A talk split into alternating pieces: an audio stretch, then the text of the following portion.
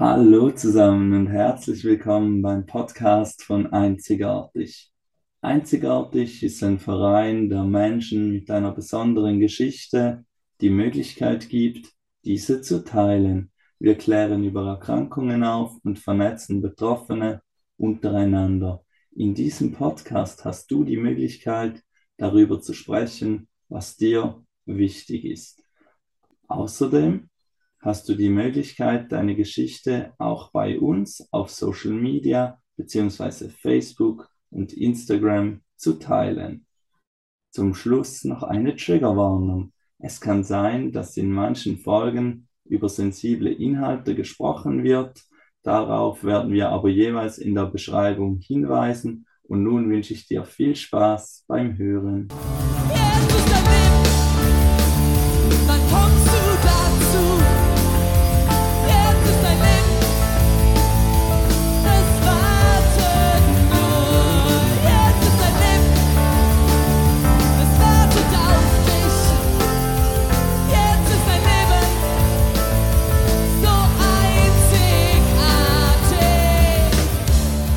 Zusammen und herzlich willkommen zu einer neuen Folge des Podcasts bei Einzigartig. Mein Name ist Pascal und ich freue mich riesig, dass ich eine neue Folge aufzeichnen darf. Und das mache ich natürlich auch heute nicht alleine. Ich darf mit der lieben Pauline sprechen und freue mich sehr, dass du da bist. Hallo Pauline. Hi Pascal, ich freue mich auch sehr hier zu sein und auf die heutige Folge besonders. Wir freuen uns auch äh, über deine Offenheit, beziehungsweise dass du bereit bist, mit uns über deine Geschichte zu sprechen. Stell dich doch mal kurz vor, bitte.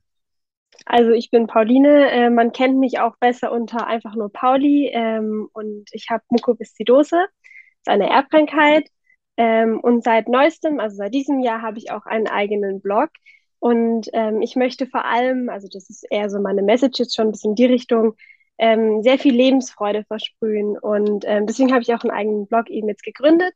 Und ähm, ich bin jetzt gerade mit dem Abitur fertig. Das heißt, ich bin jetzt gerade 18 geworden. Und ähm, für mich geht es in anderthalb Monaten nach Australien ähm, für ein Work-and-Travel-Jahr. Vielen Dank schon mal für diese ganz kurze Vorstellung.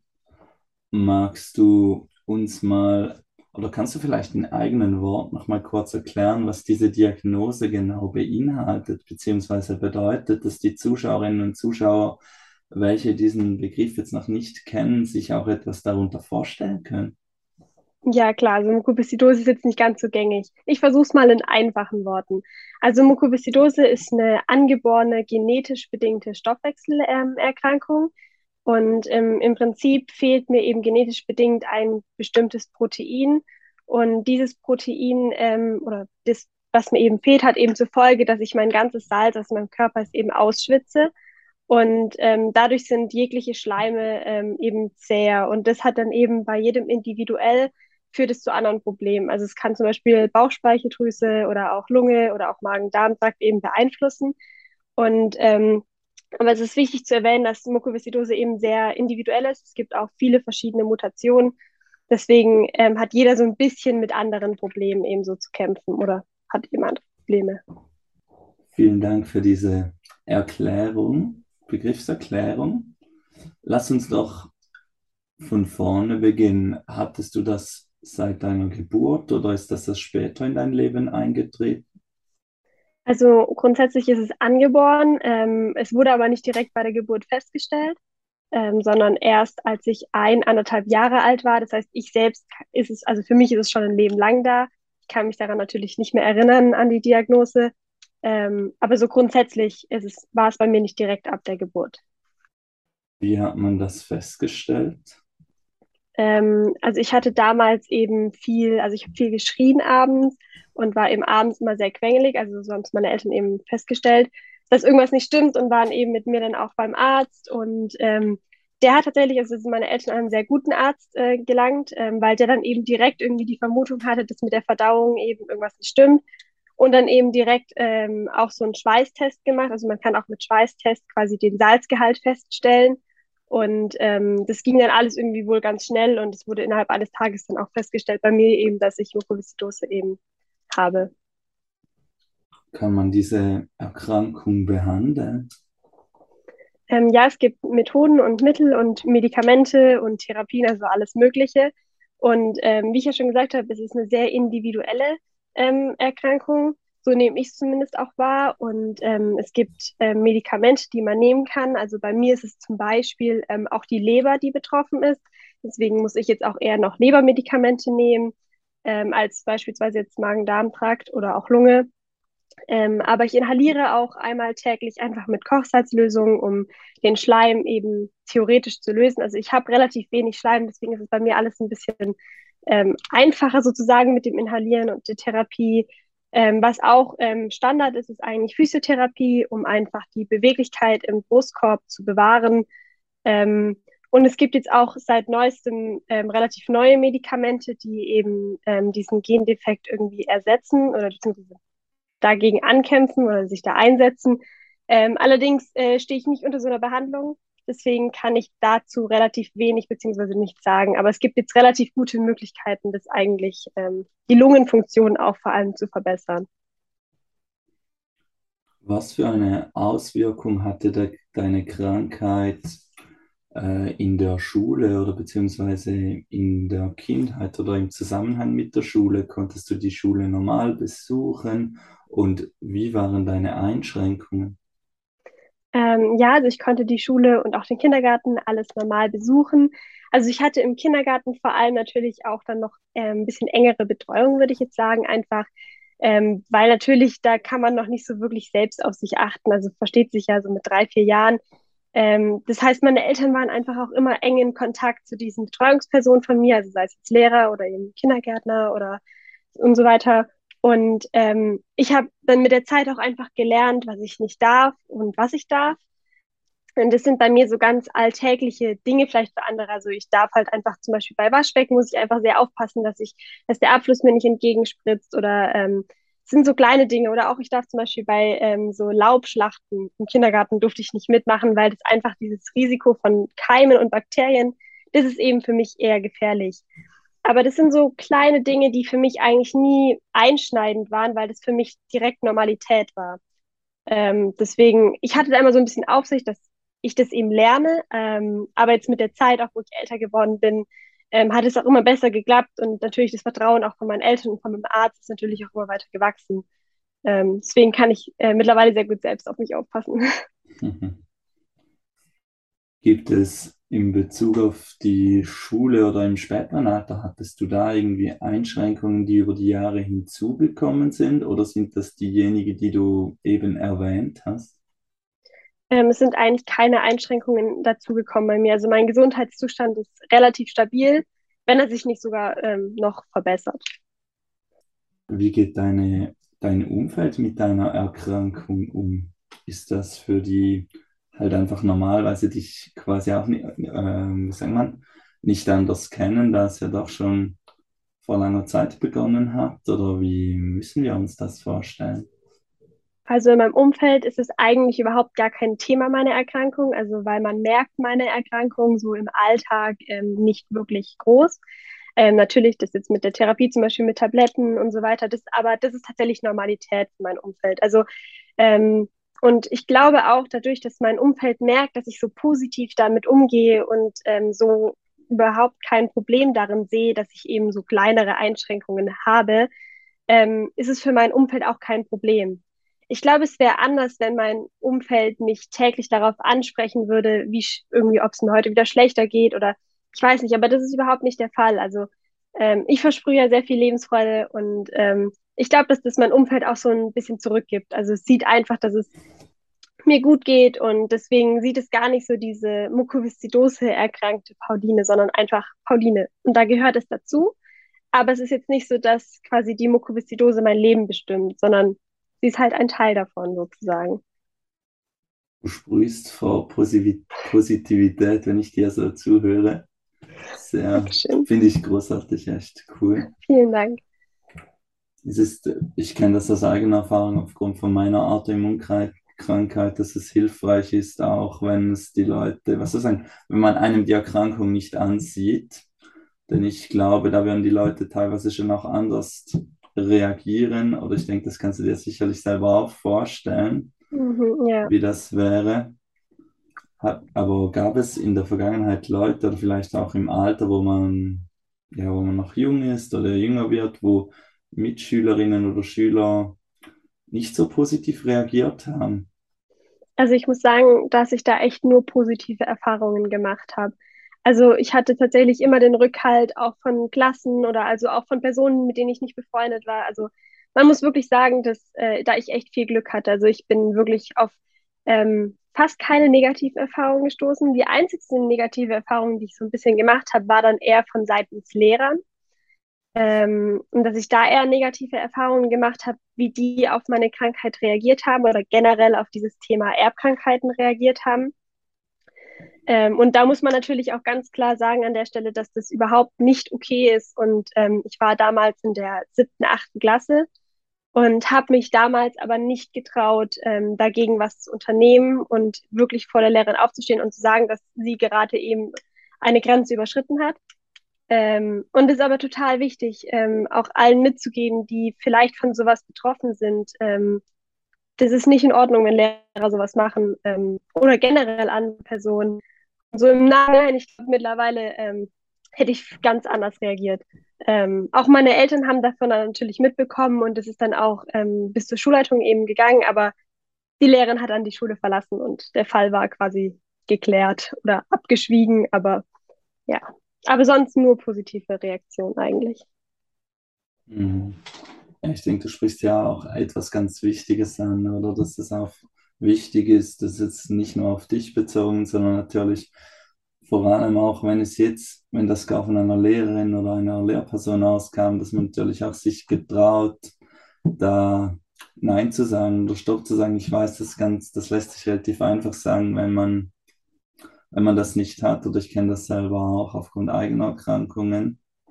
Aber das, ich denke, das ist ein sehr wichtiger und guter Input, wo die Leute einfach auch von dir lernen können. Ja, ich, genau. ich weiß, dass es definitiv einfacher ist, jetzt zu sagen im Nachhinein, ich habe damals ja auch nicht gehandelt. Aber ich kann wirklich nur sagen, ähm, wenn es einfach irgendwie, vor allem gerade bei so einem Thema Erkrankungen, also dafür kann ich nichts. Ich habe mir das jetzt auch nicht ausgesucht.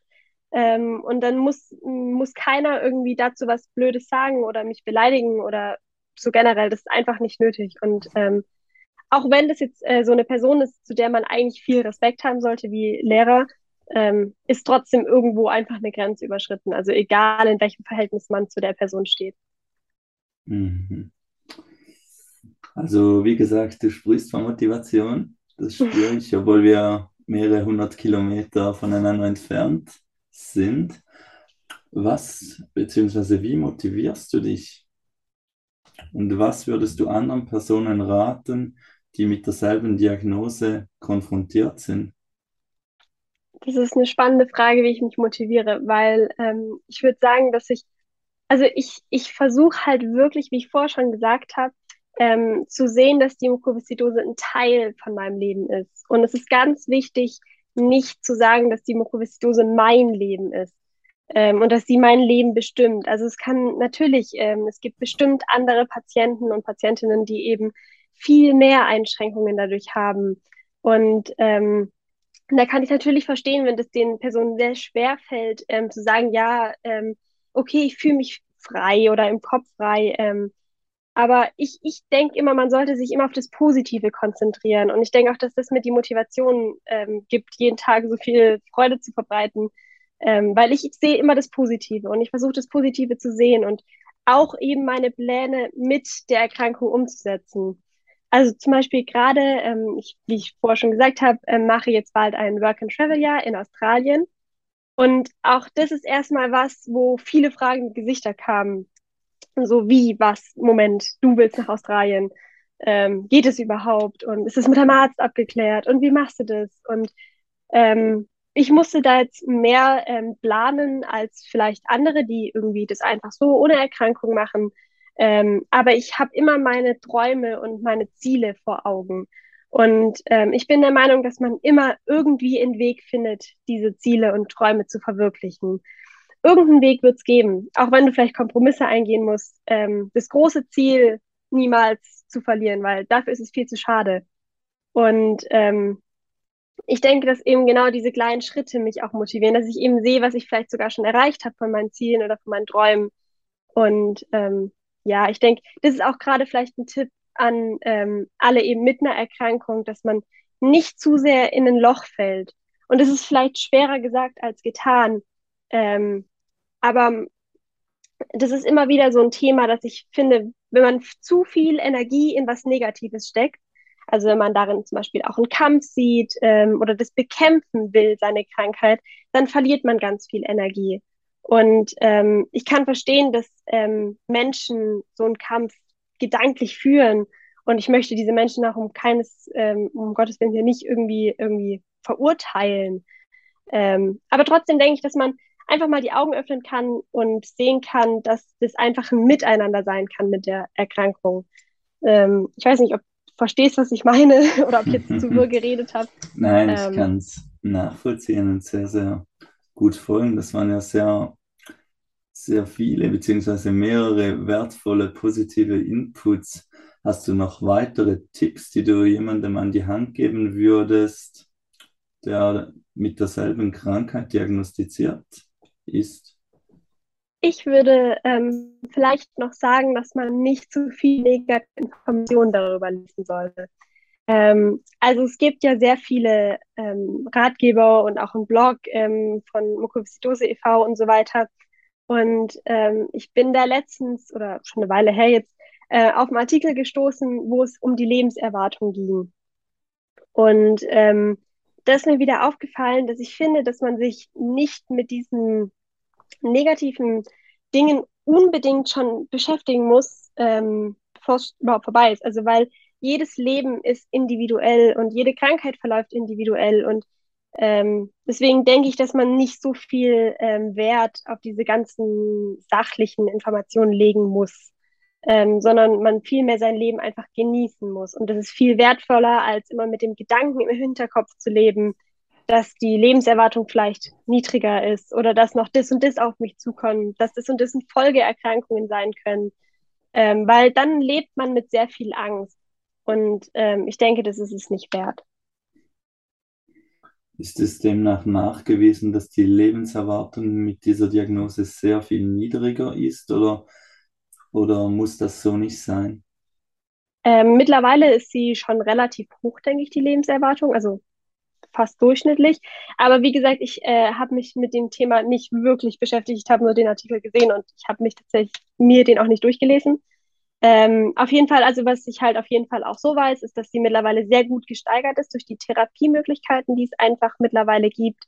Und was ich eben auch weiß, ist, dass die Lebenserwartung sehr stark schwankt. Also es gibt einfach sehr viele verschiedene Verläufe und demnach ist jedes Leben individuell. Aber das ist, Leben ist ja auch individuell bei allen anderen Menschen. Ähm, deswegen finde ich ähm, diesen Begriff der Lebenserwartung jetzt in Bezug auf eine mhm. Erkrankung mhm. speziell immer sehr weit hochgegriffen, weil das ist ja nur ein Durchschnitt. Und wieso sollte ich der Durchschnitt sein oder wieso kann ich nicht mehr als der Durchschnitt sein? So, da stelle ich mir immer solche Fragen.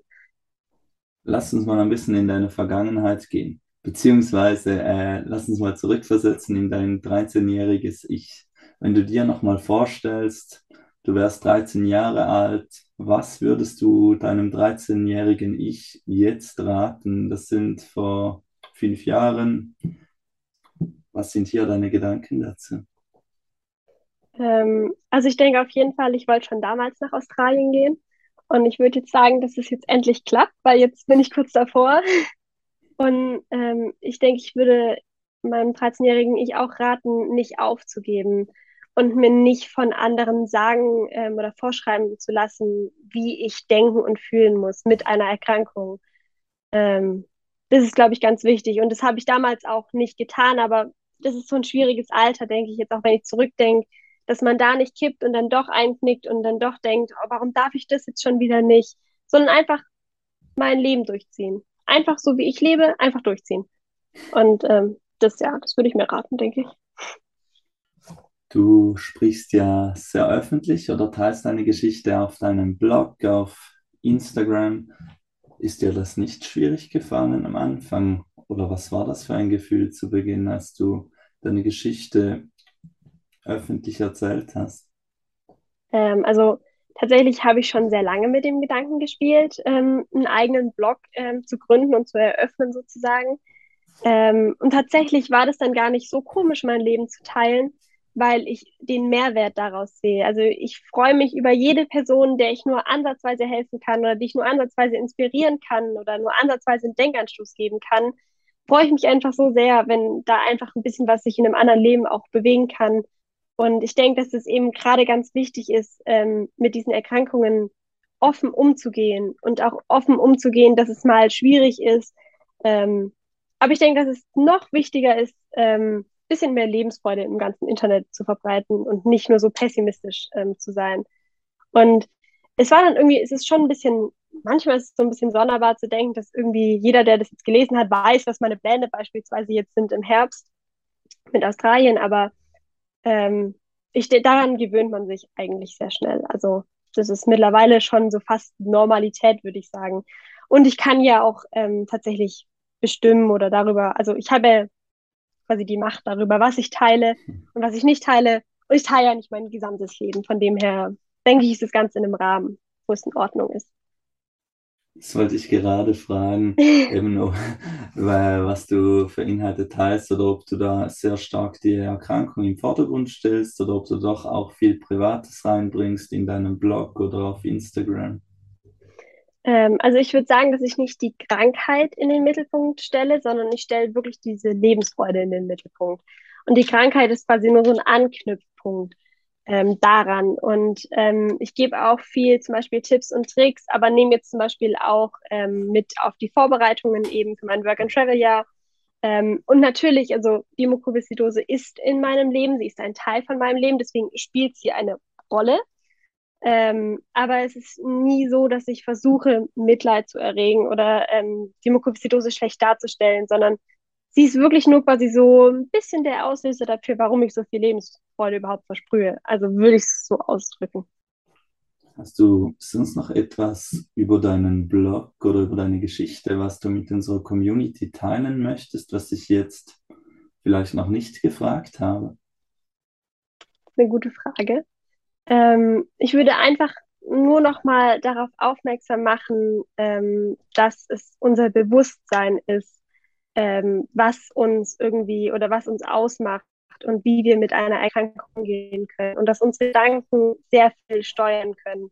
Und ähm, ja, das ist einfach immer nur wieder, finde ich, wichtig. Und es ist auch ganz interessant, immer wieder einfach nur daran erinnert zu werden, einfach sich ein bisschen mehr auf das Positive zu fokussieren. Und einfach nochmal zu betonen, dass man seine Ziele und Träume und Pläne umsetzen kann und dass man dafür eben auch Ratschläge im Internet finden kann. Also beispielsweise, wenn jetzt irgendwelche anderen Erkrankten oder also die eben auch eine Erkrankung haben, ähm, eben auch zum Beispiel so ein Work and Travel Jahr machen wollen, dann sind sie auf meinem Blog auch genau richtig, weil ich ja eben Tipps dafür gebe. Also genau. Hast du viele Followerinnen und Follower, die, die an derselben Diagnose leiden oder kennst du viele Leute grundsätzlich mit dieser Krankheit oder ist das, weil es eine seltene Krankheit ist, gar überhaupt gar nicht so einfach? Äh, also grundsätzlich ist es ähm, gar nicht so selten. Mukoviszidose ist, glaube ich, eine relativ häufige Erberkrankung, also jetzt trotzdem auch selten. Äh, aber zum Beispiel auch ähm, gerade da in der Ambulanz, wo ich mich eben behandeln lasse, da gibt es ja schon auch einige Patienten, und Patientinnen, aber ich habe tatsächlich ähm, zu keinem irgendwie persönlichen Kontakt. Ähm, und wir kennen da auch fam also familientechnisch eigentlich gar niemanden, weil das gar nie so ein Thema war, jetzt unbedingt jemand kennenlernen zu müssen, der mhm. das gleiche hat wie ich. Das war nie irgendwie relevant, weder für mich noch für meine Eltern. Ähm, und jetzt gerade, was auch ähm, mit meinem Blog angeht, also die genauen Leser und Leserinnen von meinem Blog kann ich ja nicht identifizieren. Ähm, aber auf Instagram ist es so, dass ähm, mir schon einige folgen, die dieselbe Erkrankung haben, aber auch viele, die eben irgendeine andere Erkrankung haben. Also würde ich nicht sagen, dass sich alles bei mir nur auf die Mukoviszidose bezieht. Ich denke, dass bei mir ähm, eigentlich jeder, der irgendwie ein bisschen mehr Hoffnung braucht, ein bisschen irgendwie einen neuen Blickwinkel braucht, ist richtig. Da, ob das jetzt Mukoviszidose ist, irgendeine andere Erkrankung, irgendeine andere Schwierigkeit im Leben, also es muss ja nicht mehr eine Erkrankung sein oder ob es nur die Angehörigen sind. Also ich denke, das ist ziemlich durchmischt. Ich finde, es macht so Spaß, dir zuzuhören, weil du wirklich so was Positives aussprühst oder mitbringst. Was bedeutet für dich einzigartig? Ähm, einzigartig bedeutet für mich vor allem, dass jeder, wie der Name schon sagt, einzigartig ist. Und ähm, es ist total wichtig zu verstehen, dass jeder seine eigene Geschichte hat und jeder mit ähm, allem ein bisschen anders umgeht. Und dass jeder, egal welche Vorgeschichte er mitbringt und welche Päckchen er mit sich trägt, genau gleich liebenswert ist. Und ähm, ich denke, dass das sehr wichtig ist, gerade vielleicht auch in Bezug auf Erkrankungen oder auch eben Erkrankungen, die vor allem sichtlich sind, dass das einen Menschen nicht abstuft, sondern dass alle Menschen auf einer Stufe stehen, aber jeder sehr individuell ist. Wie und seit wann bist du auf Einzigartig gestoßen?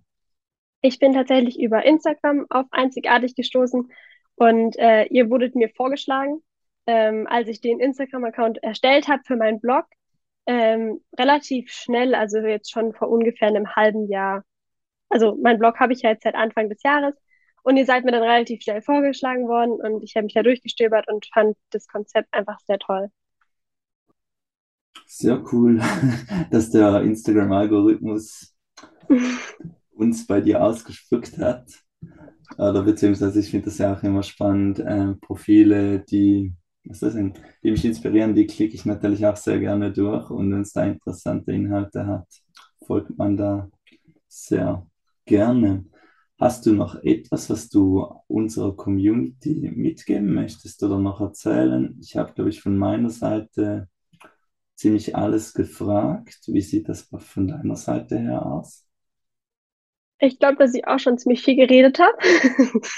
ähm, ja, ich denke, dass wirklich das Wichtigste ist, dass jeder so gut ist, wie er ist und dass ihr alles schaffen könnt und dass es wert ist, eure Träume und Ziele zu verfolgen und lasst euch nicht zu viel von anderen einreden, was richtig und was falsch ist. Das wisst ihr selbst am besten für euch.